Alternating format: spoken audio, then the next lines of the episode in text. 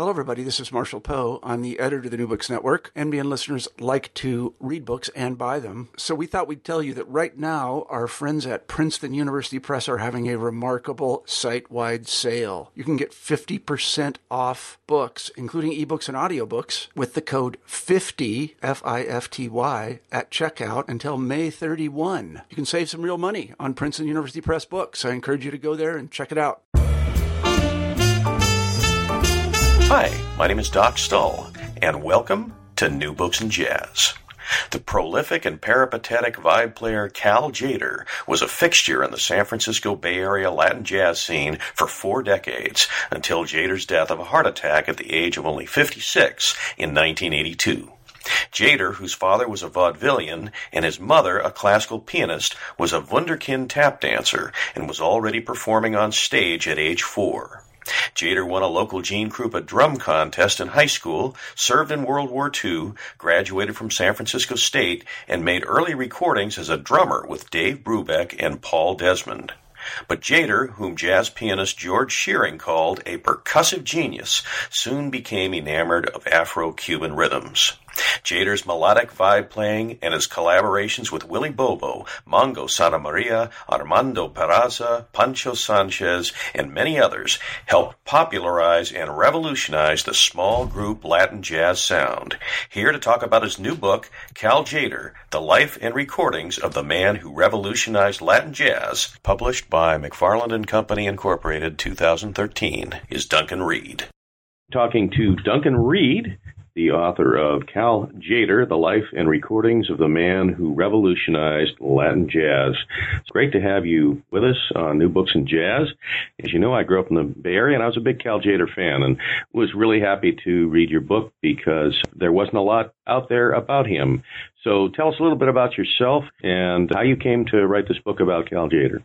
When I was growing up, my dad had a collection of uh, 78 records he was a big jazz aficionado. He's from St. Louis, and he saw a lot of jazz artists, you know, that are very well known, like Charlie Parker and Lester Young and Stan Getz, and even befriended some of them casually.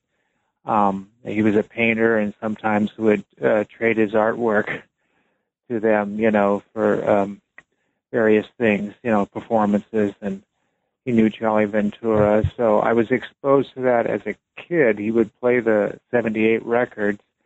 I wasn't really uh, uh, into it at that time, but I I liked what I heard. And then later on, when I was 18, it dawned on me this this is really good music. Um, and my mother was the one who was aware of Cal Tjader, and uh, uh, that's how I got into it. And that was uh, a little bit uh, later. Um, I was aware of him when I was in my late teens, but um, I didn't. I, he wasn't really on my radar yet, uh, as far as listening to the music. Uh, that came later, again from um, buying records from my mother because she was really uh, into his music. So that's how I got into it. I don't know that I have ever read such a detailed account of the the arc and trajectory of a jazz musician's life. You seem to have every gig and every date and the circumstances surrounding it. How long did it take you to do this? Well, um, I started it. Uh, I got the idea for it late in 2004, and I began work on it like probably uh, the early work anyway, November 2004 and then in earnest, I started doing more interviews uh, the following, early the following year. Um, fortunately, my my mother was friends with uh, Benny Velarde, who played with Cal in his early mambo quintet, and that's I, I that kind of gave me an inroad uh, there with the interviews, and I uh, also knew um, a jazz musician named Chuck Metcalf, uh, jazz bassist, and he gave me some numbers, and then it went on from there. And so that's how I was able to get to talk to people. I was very fortunate that I had, you know, some connections in the in the jazz world here in the Bay Area. Um, as far as all the gigs and documenting everything, I, yeah, it took a long time. I, it took me eight years to write the book. Um, I was working another job at the time, um, and so I couldn't devote, you know, 100% of my time to it. That's part of the reason. And also, it's my first book, so I kind of was learning as I was going along how you write a biography, and I was reading other people, and it was a learning process. Um, so, uh, as far as the gigs, I didn't. I did the best I could. I didn't, as I say in my pre- my preface, uh, I didn't get all of them. I did, you know, it's very difficult, you know, when you go back that far, particularly.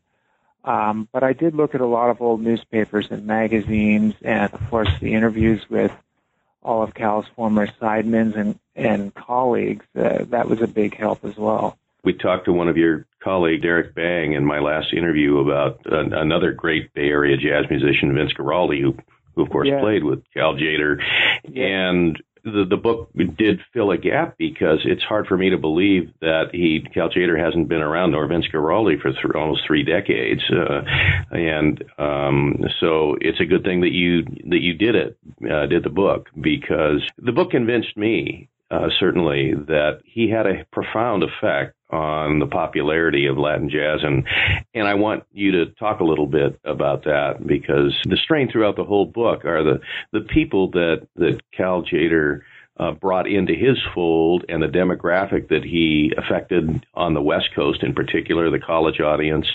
Um, right. And then, of course, his musicianship. Many people commented on in the book what a wonderful, yeah. sensitive musician he was.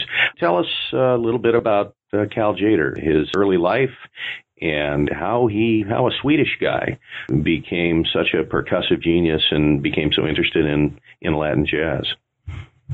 Well, he came from a family of performers. Uh, they were in his father was in vaudeville, and his mother was a classically trained pianist uh, when his father met her. And he, uh, she was thinking of becoming a concert pianist, in fact but uh, after he married her, he, uh, the father, Callen Sr., brought uh, his mother, uh, Victoria, into the world of vaudeville. She would play the piano. He was a dancer and an actor.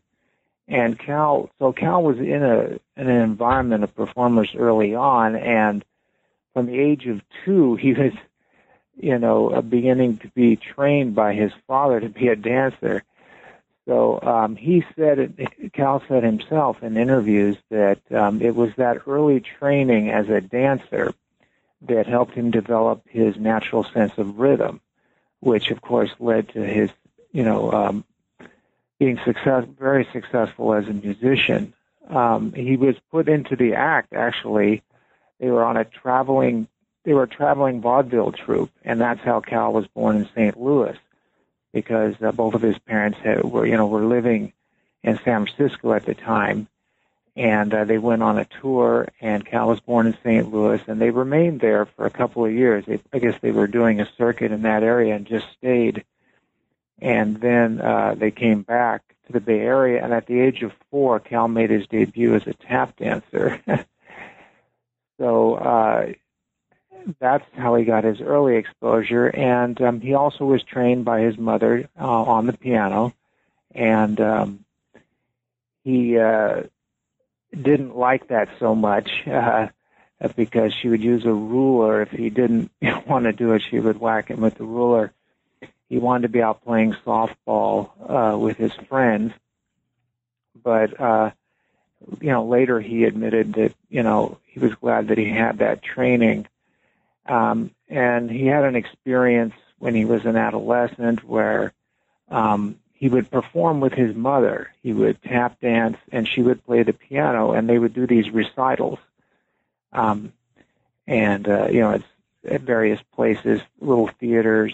And in fact, there was they had a little theater at their house um, because they had a tap dancing studio in San Mateo, both of his parents, and they would teach ballroom dance as well.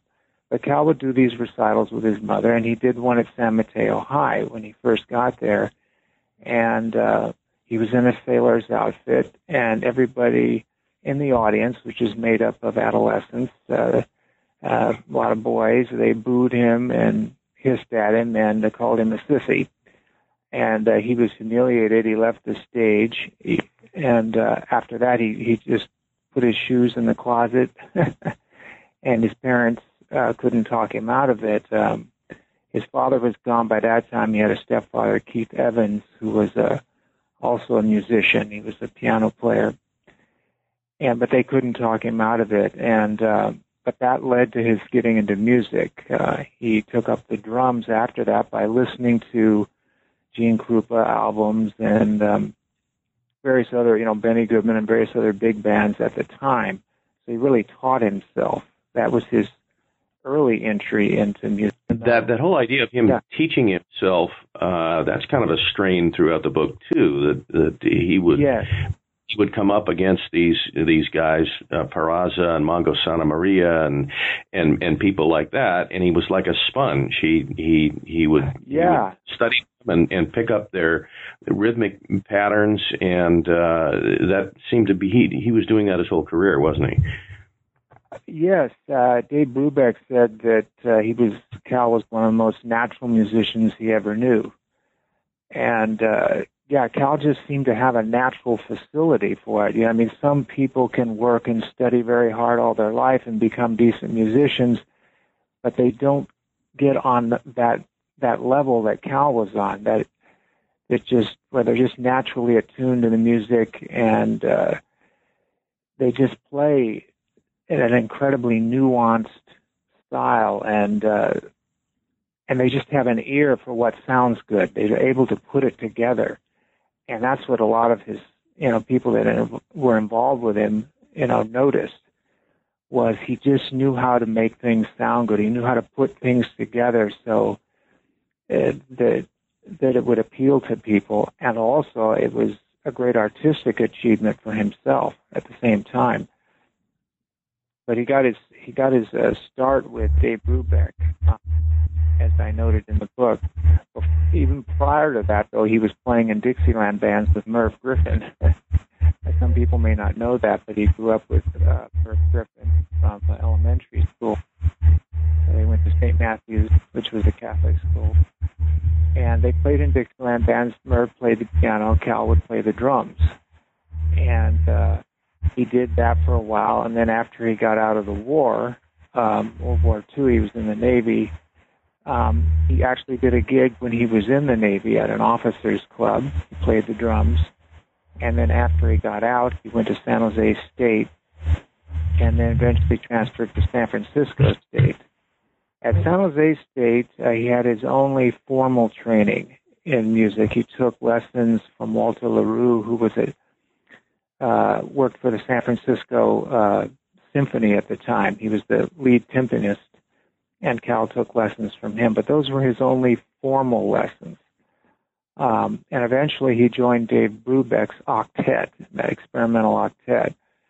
And then uh, Brubeck, um, that that group didn't get a lot of gigs because of the experimental nature of the band. Uh, a lot of people were not attuned to their sound, and so they, you know, Brubeck would reform it and and break it up and so forth. Um, you know, depending on you know how things were.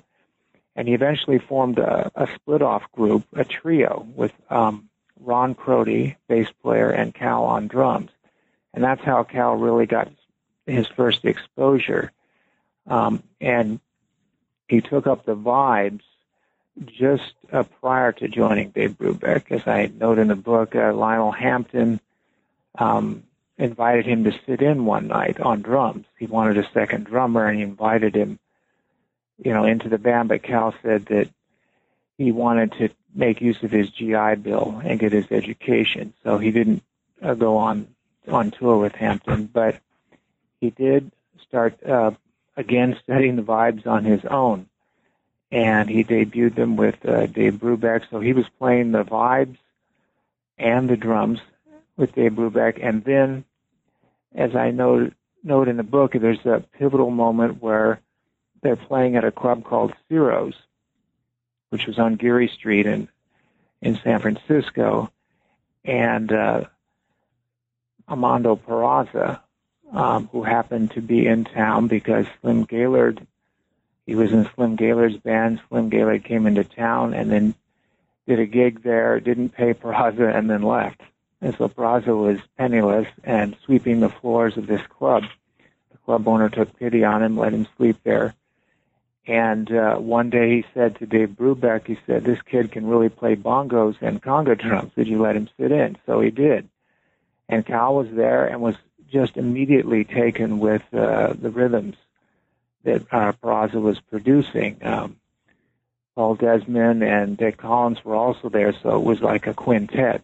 Brubeck had a quintet, and and as according to Brubeck, um, Cal took lessons, you know, informally with uh, Peraza, and that he just really became enamored of you know the Cuban sound and wanted to integrate it into the group. A lot of people don't know that, but that's when Cal's interest first started, and that was you know here in San Francisco.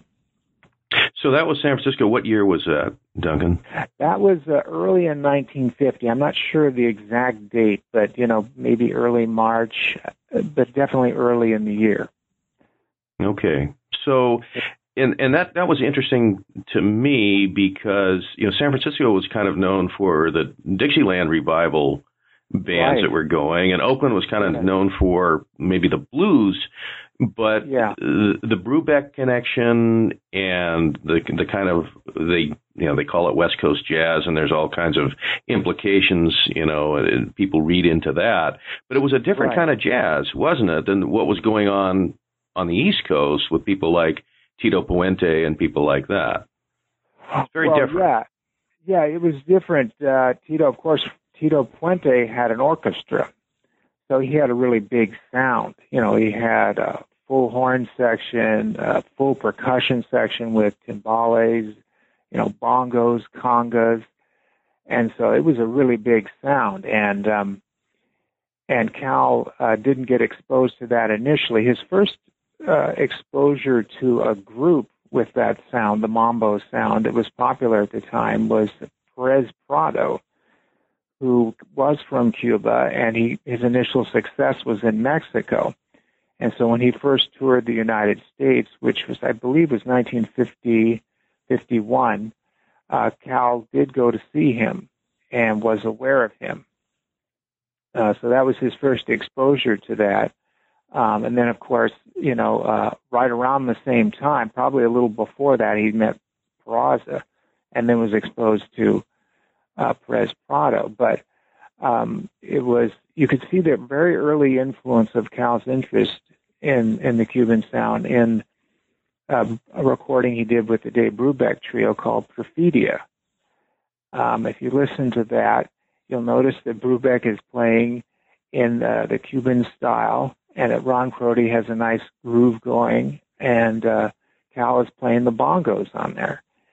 And um, so if you listen to that, that's the very earliest example I know of a small group, particularly a group of that size, you know, a jazz group incorporating, you know, the Cuban influence. So, uh, and then when Cal left Brubeck after he had a swimming accident in Hawaii, uh, and Brubeck was in the hospital, uh, in Honolulu, uh, Cal was offered a contract uh, by Max Weiss at Fantasy Records, and he said, "Why don't you join? Why don't you, uh, you know, make your own trio? You and Jack Weeks, who was the bass player at the time, he had replaced Ron Crotty, who had to go to the, the war in Korea. So they came back. They only waited like maybe a few days as Brubeck was recuperating, and they told Dave that." Uh, they were going to split and come back to San Francisco, and Cal put together his own trio um, with Jack Weeks on bass and initially uh, John Marabuto on piano for the first several months, and then Vince Guaraldi.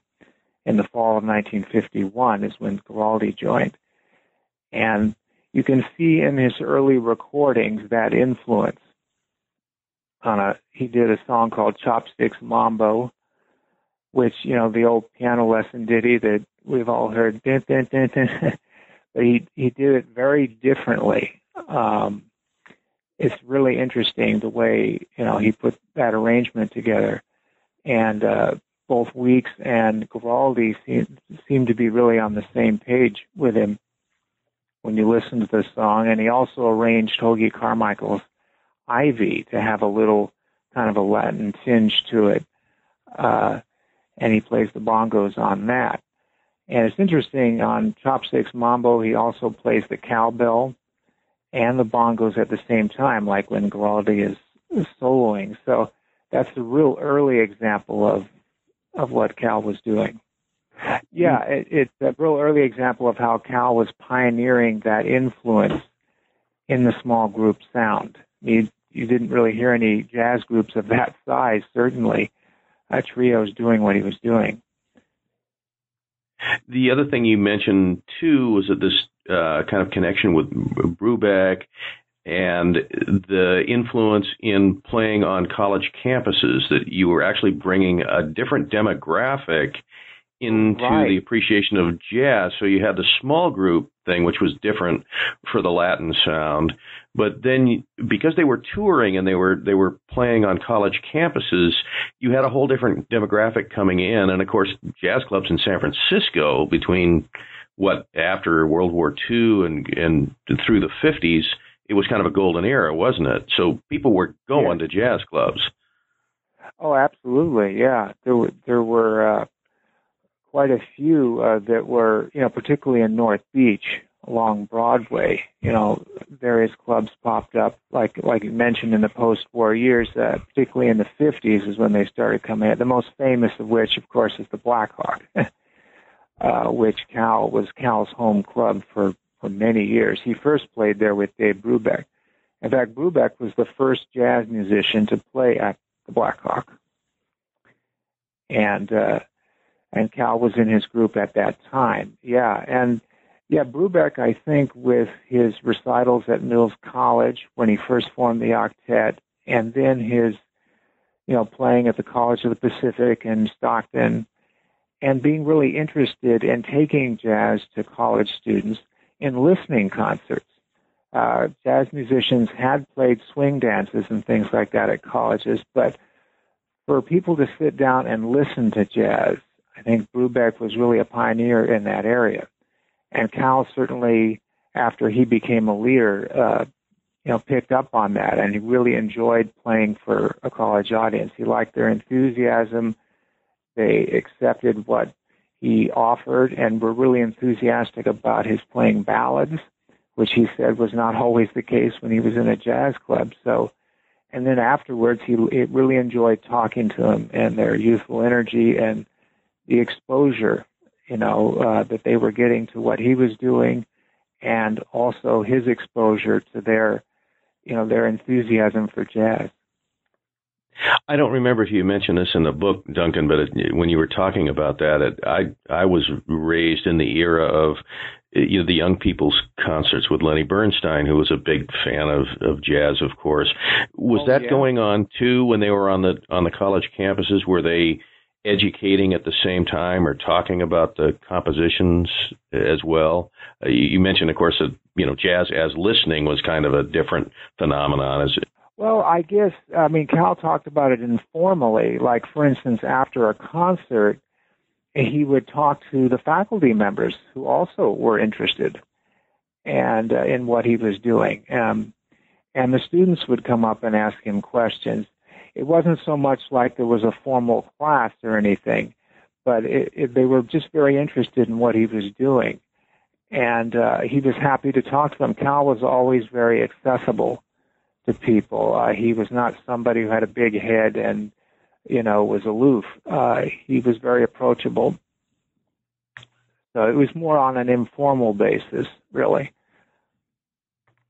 Yeah, I don't know if you use the word Im- ambassador, but uh, that you really got that feeling. I mean, I got that feeling when I heard him play and relate to audiences that he, he was just really a great jazz ambassador because he was just such a pleasant, upbeat uh, guy, and um, so that uh, he, I think he really turned a lot of people on to jazz, you know, not only because of his musicianship, but just because he had the you know that personality, uh, that kind of warm, ebullient personality that uh, yeah, exactly. made you feel good. Yeah, it really made you feel good when you uh, you heard his music. Talk about the Monterey Jazz Festival and the relationship with Tjader and the Monterey Jazz Festival, and in terms of exposure. Well, yeah, that's an interesting story because um, Cal, of course, knew Jimmy Lyons, who co-founded the Monterey Jazz Festival with Ralph Gleason, the, the noted Chronicle columnist and downbeat writer.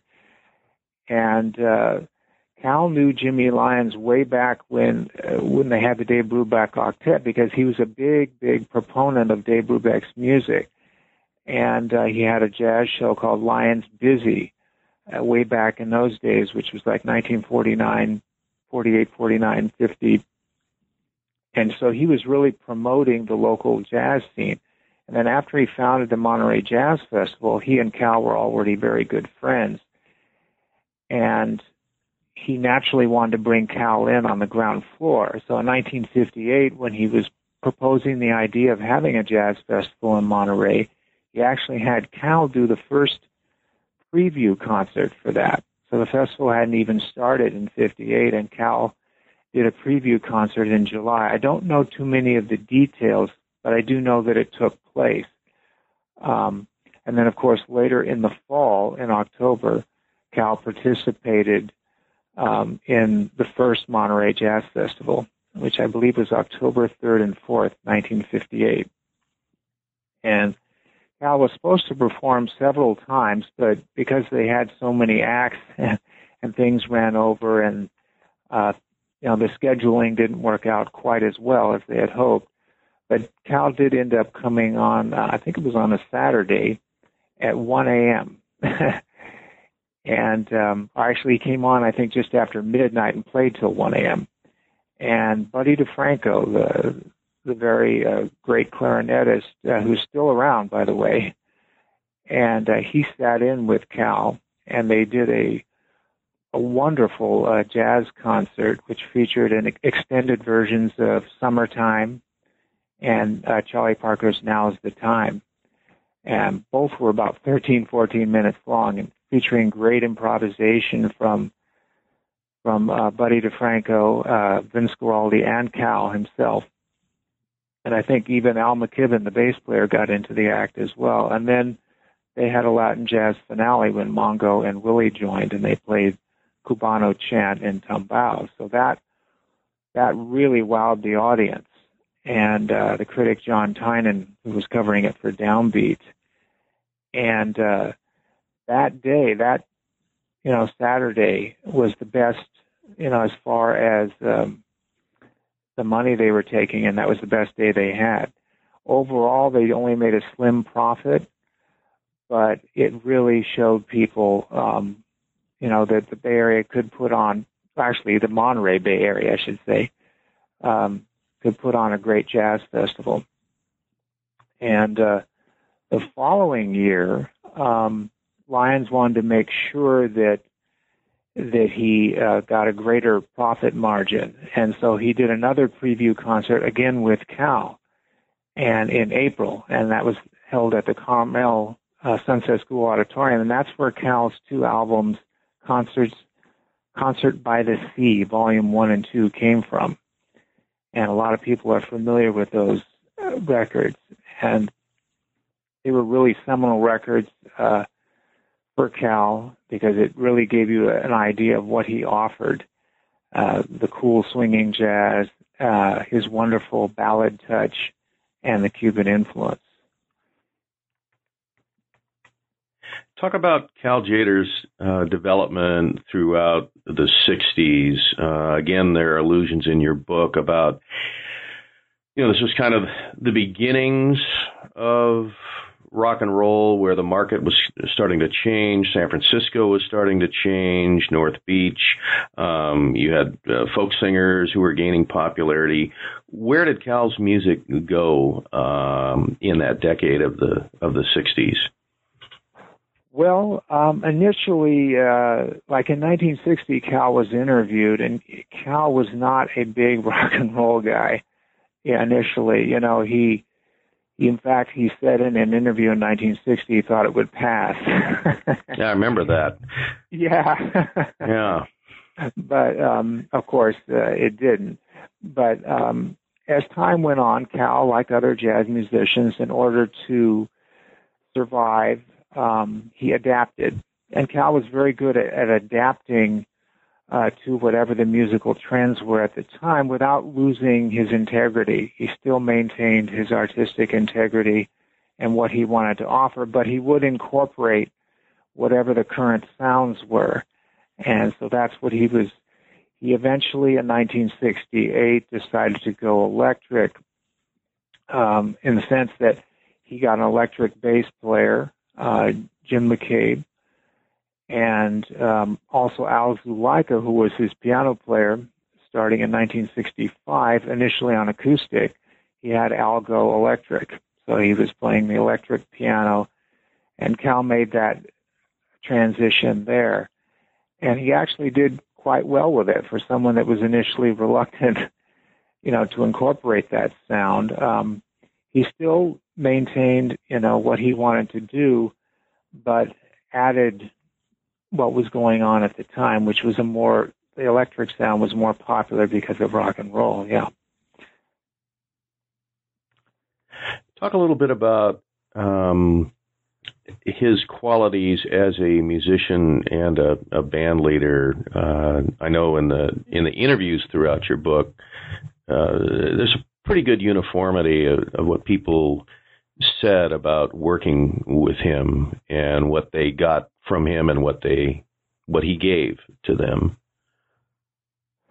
Right. Well, the thing that as a band leader, the thing that he offered was uh, when you came in, um, he, of course, he expected professionalism and musicianship, but he was willing to listen to the ideas of the sidemen. That was important. He was willing to collaborate with him. It didn't mean he would use all your ideas, but he was willing to listen to them.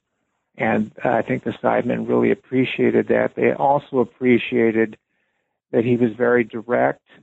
Um, he was a perfectionist, but not of the real demanding, you know, uh, yell at you on stage kind. He didn't believe in, in doing that. He would talk to people about, you know, what his arrangements were and what he wanted. And so the sidemen knew what Cal wanted. Cal was very clear about the sound that he wanted, the harmonics and everything. And so, but he was also very open to listening, as I as I mentioned. And and another thing the sidemen appreciated was that he gave them space to solo. You know, particularly when they were playing in live, you know, concerts and club dates. Uh, they really appreciated the fact that Cal was secure enough in his own uh, abilities that he was not worried about whether they were going to take over the band because they, you know, uh, soloed and wowed the audience. Cal enjoyed seeing his sidemen have success, and I think they really appreciated that. And that, of course, led to their own success in, in many cases after leaving the group because they were allowed to blossom. Um, you know, some examples, of course, you know, uh, on the Cuban side would be, you know, Mongo Santamaria, who said that, you know, in seven years with Tito Puente, um, you know, he didn't get that opportunity to really showcase himself. He, of course, was in the orchestra, and Tito, he said, took most of the solos and didn't really want to feature, you know, people like Mongo who he knew, who he thought would upstage him and so forth. But Cal was not worried about that. He featured Mongo a lot and Willie Bobo on timbales, and they both really blossomed under Cal. In fact, Mongo said, I learned more in a year from Cal than seven years with Tito Puente. And later on, after they left Cal, they both became successful band leaders.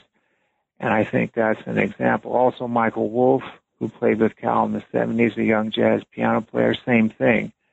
He allowed, Cal allowed him to do his thing and he gained confidence and then went on eventually to become a leader. So I think that quality uh, of nurturing his sidemen, uh, their talent, and wanting to feature them, uh, I think really was probably the best quality that um, that he had to offer as a band leader that and his ability to listen.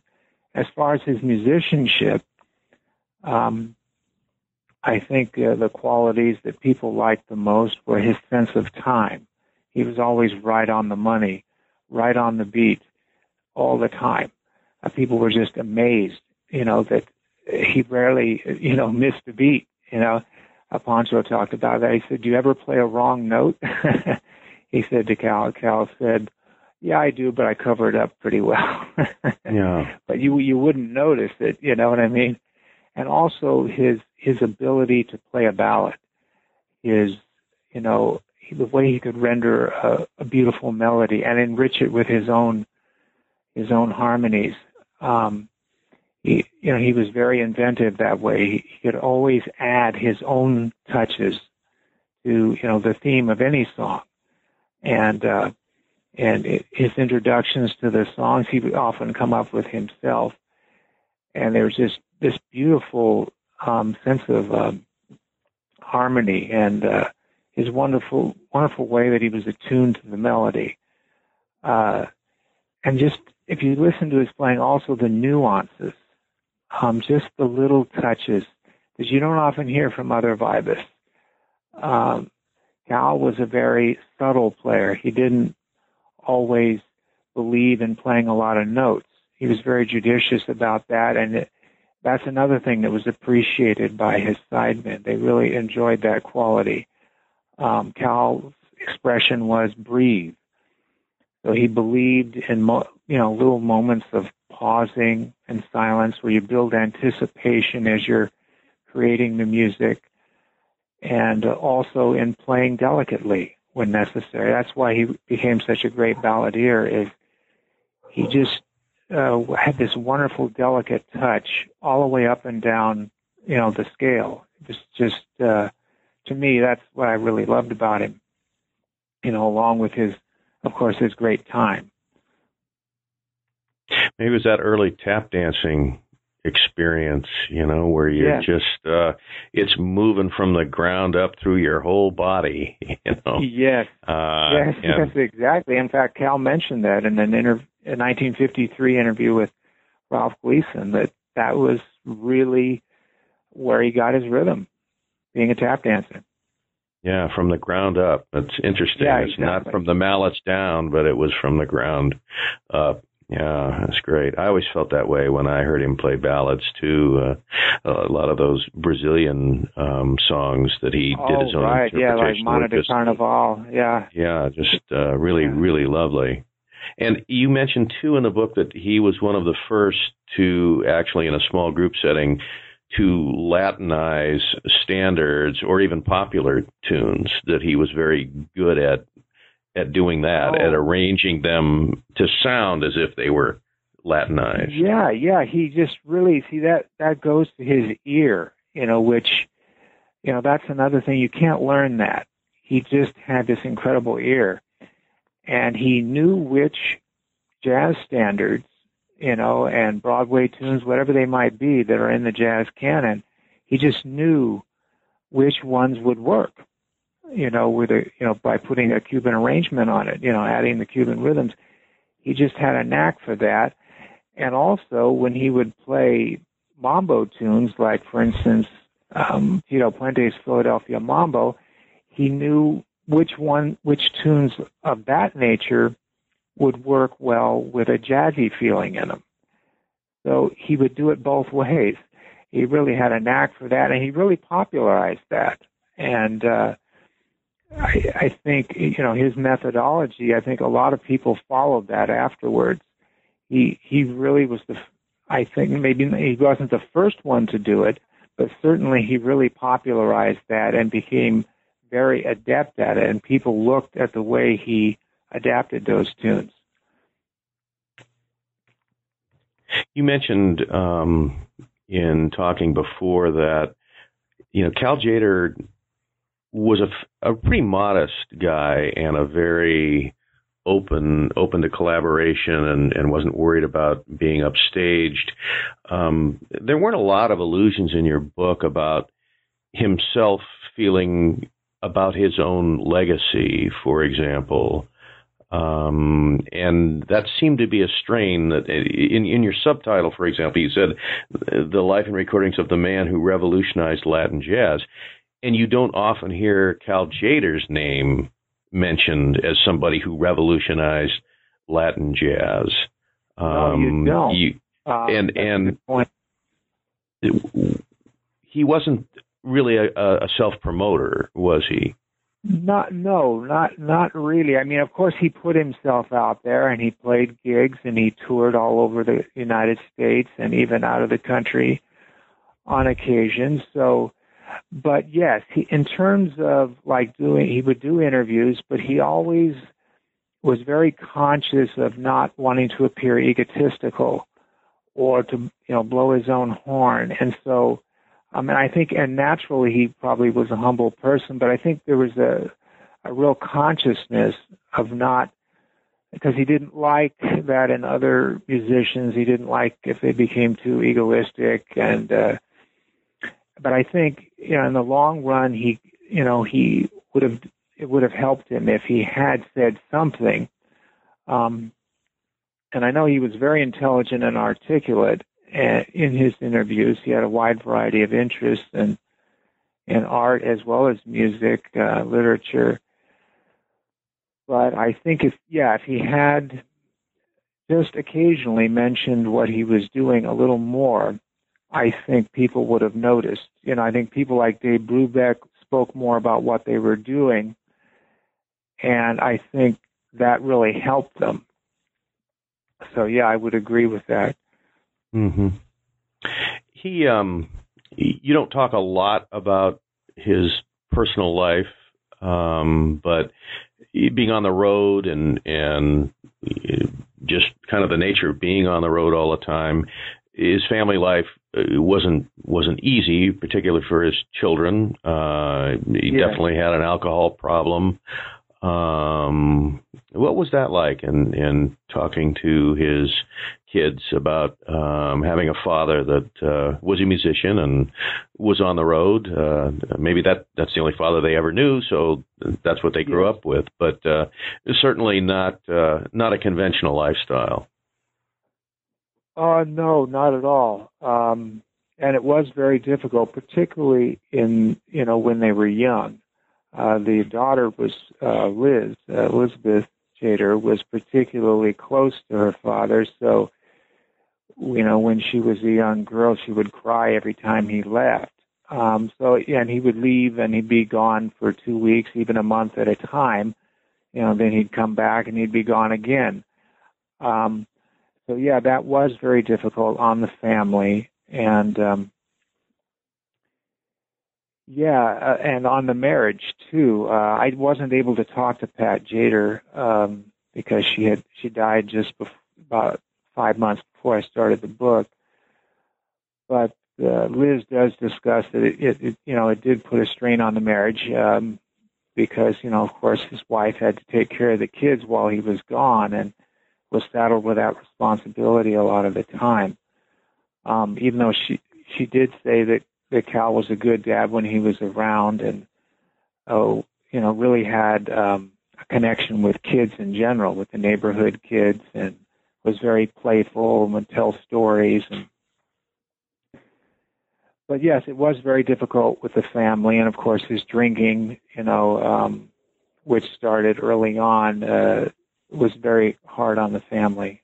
Uh, and you know, as I mentioned in the book, of course there there were groupies, and um, when you're on the road for a long period of time, I don't. Uh, Cal was not uh, someone one would think of as a ladies' man necessarily, but you know, female fans were there, and he was on the road, so that tends to happen. Um, and uh, you know, it's hard to resist it when it's so available, and uh, so that that put a strain on the marriage too. Um, Liz told me that uh, you know they they would argue about that. Um, so yes, it was difficult on the family. Uh, there's not much on the personal side of things, be, simply because I wasn't able to talk to the mother, who was reluctant. I heard to talk about that anyway. So I may not have, even if she had been alive, I may not have been able to get into it so much. Um, so I mainly had to talk to the kids, and uh, yeah, so there is a gap as far as what went on in the early marriage. Um, but yeah, that as far as what happened later on, that that kind of sums it up. Liz did get involved with her dad's touring when she uh gradu- you know when she was in college. And then after she graduated she did go on some tours with him got to know the musicians you know and uh was you know very much a part of that. And he was welcoming to her. Um the son rob was offered uh by cal to be a roadie. Um but he wasn't really interested. He kind of was having some trials and tribulations as an adolescent himself Yeah, it uh, you know, I remember an anecdote in our family. Uh, Duncan, my my grandfather told this story that uh, he was in sales and he wanted to get into vaudeville in the twenties, and he was on a park bench and he was talking to Ed Wynn, the old vaudevillian, and Ed Wynn was going, well, this is back in the 1920s, late 1920s. He goes, well, vaudeville's on its way out, and the movies are going to replace on that. And besides, you're on the road all the time, and you're drinking constantly, and all kinds of women. And my grandfather said, that's exactly the kind of life I'm looking for. But uh, yeah, in in in in any case, uh, as as a uh, as a non-musician, you know, growing up, I always kind of, uh, you know, kind of envied and probably romanticized that that life on the road. But uh, um, you know, the more biographies you read, you know, it's it's it's a it's a hard life. You you're uh, yeah, uh, it's, it's a very exactly. difficult life, and you don't get enough sleep, and uh, it's uh, you. Uh, you sure don't make the money that you, that you're led to believe. Uh, maybe if you're a rock star, but uh, Yeah. it's, uh, it was a tough but- life for, for jazz musicians in the in the 50s and 60s. Uh, Yeah, not- I mean, there were- Go ahead. You're right. Yeah. Uh, yeah, you're right. Uh, there, it was very difficult. There were a few exceptions, of course, that those that you know really made it big.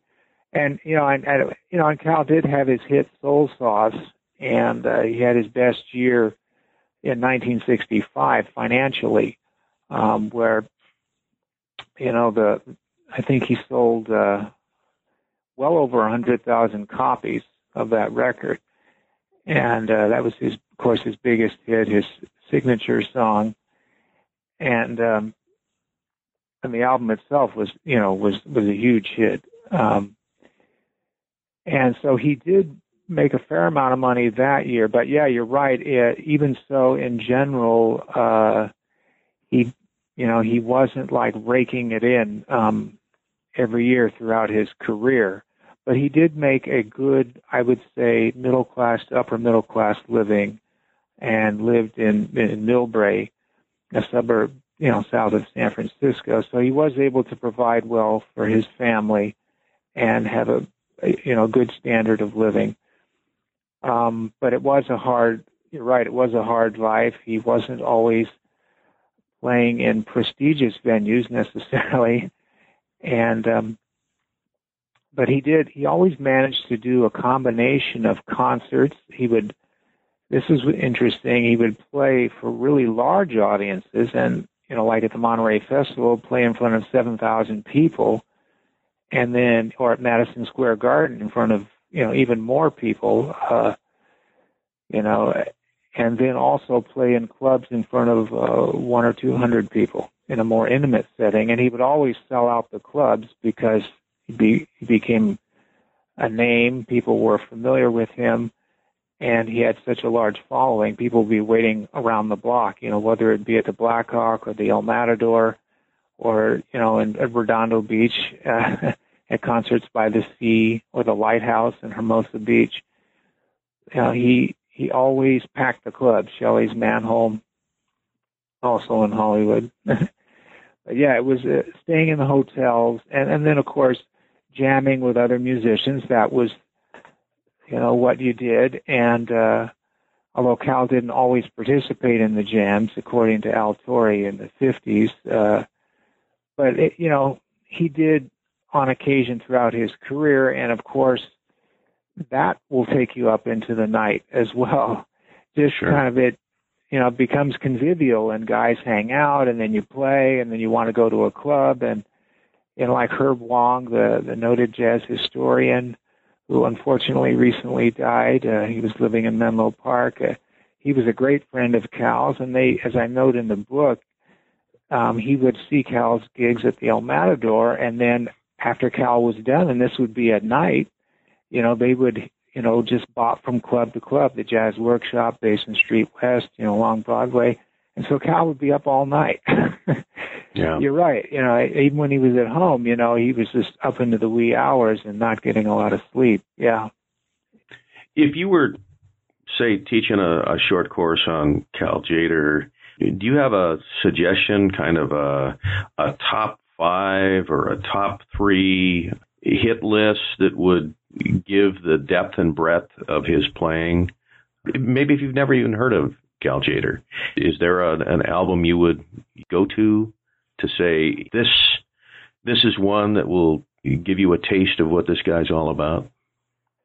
Well, certainly for Cal's 50s sound, it depends on what era in his career, but for his 50s sound, I would say the there's a CD called Monterey Concerts, which has uh, both of the records that he did from that, that Carmel concert in 1959, um, which was Concert by the Sea Volume 1 and 2. And uh, that really I think, in a nutshell, captures what he did in the 50s, which is my favorite part of Cal's uh, career. And um, the thing I love is that it, you know it has a mixture of the things that Cal liked. Cal wasn't as you know he's more famous for being a, a pioneer in Latin jazz, but he also was a wonderful straight ahead player. Had a great swinging sound and all the qualities that he brought you know, to uh, Latin jazz, he also brought to straight ahead jazz, you know, his great harmonic sense and and his great time and just you know wonderful uh, sense of swing. And so that I think the that record encapsulates that. And also in 2008, um, the Monterey uh, Jazz Festival label uh, released uh, that 58 concert that I alluded to earlier in Monterey the first one with Buddy DeFranco. And that is a wonderful concert. That in its entirety is featured on that record and also various live performances that Cal did um, throughout his career at Monterey. It's called The Best of Cal Tjader at the Monterey Jazz Festival 58, 1958 to 1980. And uh, I think those are, are two, and uh, there's, of course, quite a few in, in his Verve period, I would recommend, you know, of course, getting Soul Sauce. That's a wonderful album. And uh, Several Shades of Jade, which um, he did with uh, the great arranger and composer Lalo Schifrin. Um, it's a wonderful uh, big band jazz record with a little um, kind of Asian touch to it. Um, he used some Oriental scales. Uh, he had Lalo Schifrin had studied musicology and Creed Taylor, Cal's producer at Verve at the time, had suggested, you know, that he try that sound. And so um, Cal went with it, and it's a wonderful big band album. And uh, Cal really loved uh, Schifrin's arrangements, and I think if you that's a that's a great one from that period. And of course, later in his career, um, when he was with Concord La Onda Va Bien, the Grammy winner, um, I'd recommend that. Um, and there's an obscure album that Cal did in the 19, in 1958 called San Francisco Moods.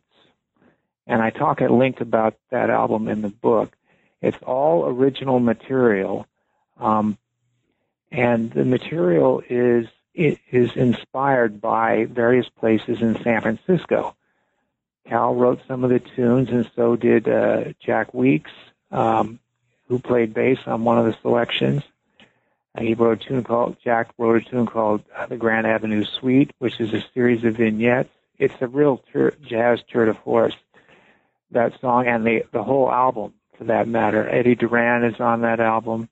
John Mosher playing bass and John Markham on drums, all Bay Area stalwarts who contribute songs on that album. And it's just, it's a wonderful uh, jazz album. There are jazz waltzes. There's there are bluesy tunes, um, swinging tunes. I mean, it's just it's a wonderful '50s you know jazz record, I would highly recommend that. You can get that on a CD titled um, Sentimental Moods, which also includes another record Cal did during that period called Latin for Lovers, which is um, more of a, a mood uh, music, uh, uh, features ballads, many like Skylark, for instance, and um, Alone Together with, uh, you know, with uh, the Cuban percussion of Bobo and Santamaria and the piano playing of Vince Guaraldi. So I would recommend those things to start off with. That's great. That um, several shades of jade. I must Yes. have played that a thousand times, and I can remember driving through the desert at about 90 miles an hour with that blasting. It was, I think it was like Ginza Blues or something like that. It was fantastic. The Oh, big Tokyo band Blues. for the Yeah. Tokyo Yeah, Blues. Tokyo yeah, it was fantastic. Yeah, yeah, yeah, that's, that's it's a wonderful really great one. arrangements. Yeah, wonderful arrangements on that, and and the musicianship, you know, uh, Cal and and and uh, the band that Schifrin assembled, you know, with Ernie Royal and Clark Terry and guys like that. Yeah, it's just uh, it's a classic record. Well, uh, Duncan, we've taken up a lot of your time, but I could actually talk to you for a couple more hours because uh, I, I, I saw Cal Tjader a couple times and, and really loved his music. And I think I told you in an email my my mom used to take ballroom dancing lessons at the at his parents' studio there in in San Mateo. Right. Uh, That's right. uh, yeah. So my connections with Cal Tjader and the, the Bay Area jazz scenes go way back. You'd mentioned in, a, in an email to me that you were taking a break from lengthy projects, having read your book. That that uh, was quite a project. Are you doing anything right now? Any special projects or any books or any articles now? Uh, yes. Well, I, I wrote an article about um, alto saxophonist John Handy um, and his collaboration with Ali Akbar Khan, a sarod player from uh, East India. And um, I'm trying to find a publication that will uh, accept it. Um, it's hard. It's, it's hard right now, but hopefully I can get that published. Also, I'm working on a revised and expanded edition of my Tjader biography. Uh, there's a lot of material that I've uh, compiled that um, that was not in the book. Um, you know, since I've published it, there's some things that didn't get into the book initially, and then other things that I've been working on. For instance, I, I was able to, through Tjader's family, uh, talk to Philip Smith, who was a, a lifelong friend of Cal's, uh, from a real early age all the way until he died. Uh, in fact, his daughter said they spoke every day. So he lives in San Rafael. I went over to talk to him, and he had a lot of wonderful stories. And I wanted to, and you know, throughout Cal's life, particularly in his childhood, but as an adult as well. And I, I wanted to include those stories. And I'm working on talking to some other sidemen that I didn't get a chance to to talk to, and you know, and expand on um, some of the things that I touched on in the book as well. So uh, I'm working on that, and uh, also I'm writing some fiction as well. I've always wanted to write short stories.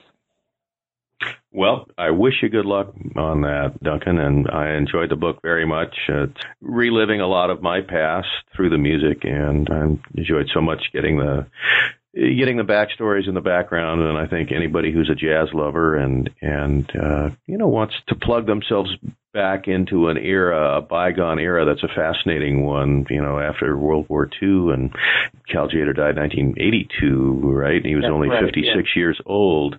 So he was a young man with uh, with an enormous body of work that really really had a profound effect, I think, on on on getting many many listeners from many walks of life to appreciate the sounds of jazz. So I think you uh, I think you did really great work there, Duncan, and and I'm glad you did it. You you honored a, a wonderful guy and a, a great musician. So uh, I think we're better for having your book out there.